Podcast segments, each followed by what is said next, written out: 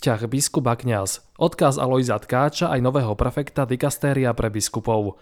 Počúvate ďalšie vydanie Vatikánskej sedmy. Tohto týždňovej súhrn v kresťanskom svete pre vás pripravil redaktor Sveta kresťanstva Pavol Hrábara a podcastovo pripravil a načítal zasa redaktor Pavol Hudák. Príjemné počúvanie. Na postavu zosnulého arcibiskupa Alojza Tkáča sa, pochopiteľne, ponúkajú rôzne pohľady v závislosti od oblasti života počnúc jeho statočnou minulosťou počas totality až po obnovu cirkvy po zmene režimu. Určite však zaujíma aj čisto ľudský náhľad a práve ten ponúkli viacerí kňazi, ktorých spomienky na nebohého arcibiskupa sme zozbierali v texte, kde dominuje jedno posolstvo. Mal rád kňazov. Veľmi sa zaujímalo kňazov, aj keď bol v aktívnej službe, aj keď bol emeritným biskupom, povedal dekan vo Vranove nad Topľou Štefan Albičuk. Medzi spomienkami sa objavuje aj fakt, že arcibiskup Tkáč vždy prežíval veľkú bolesť, keď niektorý kňaz odišiel z kňazstva. Podľa bývalého dlhoročného rektora kňazského seminára v spišskej kapitule Jozefa Jaraba košický arcibiskup tejto téme vravieval, že je tam síce dišpens, milosť, oslobodenie, Rím to dá, ale pripomenul, že ty si kňaz na veky podľa radu Melchizedechovho a to zostane v človekovi cez celú väčnosť. Je možno aj symbolické, že košický emeritný arcibiskup odišiel do väčšnosti v úvodzovkách predvečer menovania viacerých nových biskupov. Cirkev u nás totiž očakáva vymenovanie minimálne dvoch nových biskupov na Spiši a v Prešovskej archieparchii už v tomto roku, pričom v nasledujúcich troch rokoch dosiahnu kanonický vek 75 rokov ďalší štyria diecézni biskupy. Arcibiskup v Košiciach, biskup v Žiline, vladyka v Bratislavskej eparchii aj vojenský ordinár. A aký má byť biskup?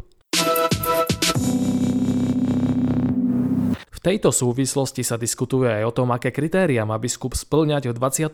storočí, aké nástroje ho čakajú a podobne. K téme hľadania nových biskupov pre slovenské diecézy sa vyjadril nedávno aj apoštolský nuncius na Slovensku Nikola Girasoli v rozhovore pre portál Nové mesto. Povedal, našim úsilím spolu so zapojením biskupov ale aj kňazov a lajíkov je nájsť kandidátov na biskupov, ktorí by mali skúsenosti a kompetencie tak z oblasti inštitucionálno-kanonickej, čo je veľmi dôležité, pretože Slovensko má veľmi veľké a administratívne komplexné diecezy, ako aj z pastoračnej oblasti. Potrebujeme pastierov, ktorí dokážu byť s ľuďom a vedia s ním kráčať.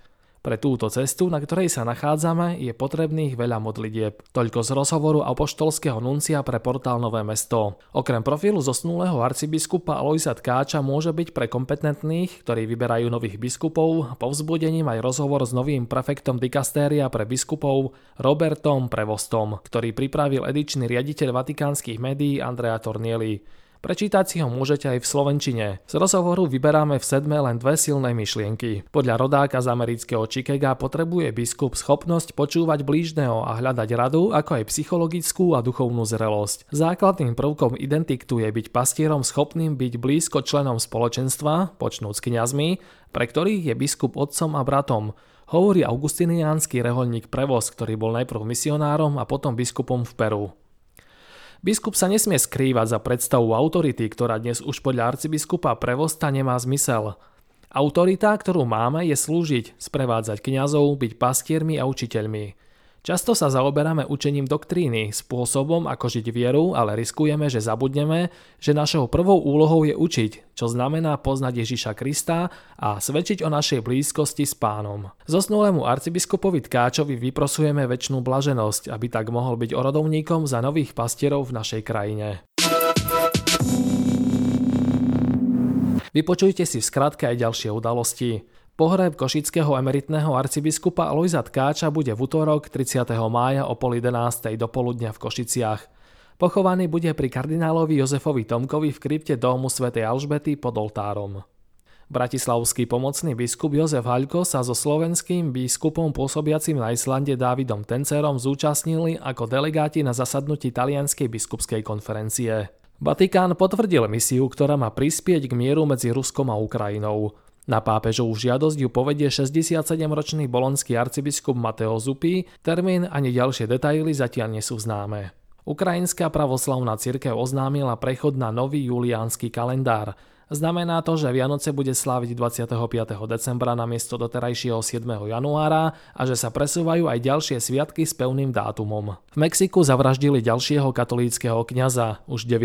za 4 roky. Vražda sa odohrala len deň potom, čo konferencia biskupov Mexika odsúdila útok proti arcibiskupovi štátu Durango Faustinovi Chimenezovi, ktorého sa pokúsil v katedrále bodnúť 80-ročný muž. Vatikán stiahuje kontroverznú známku Svetových dní mládeže, kde je v pozadí pamätník denník v Lisabone odkazujúci na kolonializmus. Známka bola kritizovaná ako politicky nekorektná, a to aj zo strany cirkví. Muža, ktorý násilne prenikol autom do Vatikánu, poslal vatikánsky sudca na povinné psychiatrické liečenie.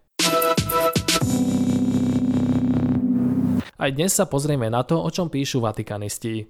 John Allen Jr. v článku pre The Atlantic píše o tom, prečo pápež František nemá k vojne na Ukrajine totožný prístup ako Západ. Jeden z dôvodov geopolitického usporiadania Vatikánu za pontifikátu Františka je biografický.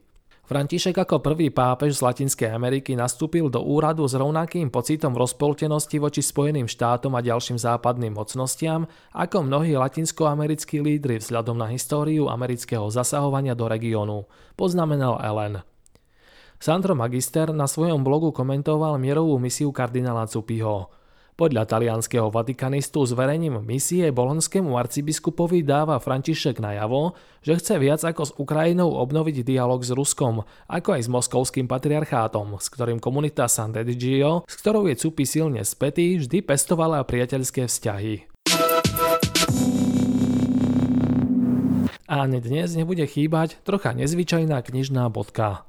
Hoci závery zo synodálneho procesu na Slovensku poznáme a máme k dispozícii syntézy za jednotlivé diecezy a jednu celonárodnú, niektorí veriaci išli svojou cestou. Na mojom stole v redakcii sa mi tento týždeň objavila kniha s názvom To, čo sme nemali kde povedať. Ide o zozbierané odpovede z dotazníka, ktorý vytvorila skupina veriacich v Bratislave počas vlaňajšieho pôstu. Na rozličné otázky o živote cirkvy, spolu ich bolo 80, im odpovedalo 316 ľudí, väčšinou laikov. Autori publikácie, ktorú vydali svojpomocne ako neformálne spoločenstvo bývalých cečkarov, vybrali z odpovede aj niekoľko konkrétnych návrhov, ktoré poslali dieceznej autorite. Rozhodli sa však aj formou knižky podeliť so všetkými názormi, ktoré odzneli v rámci ich synodálneho dotazníka. Prajeme vám požehnaný víkend. Do počutia.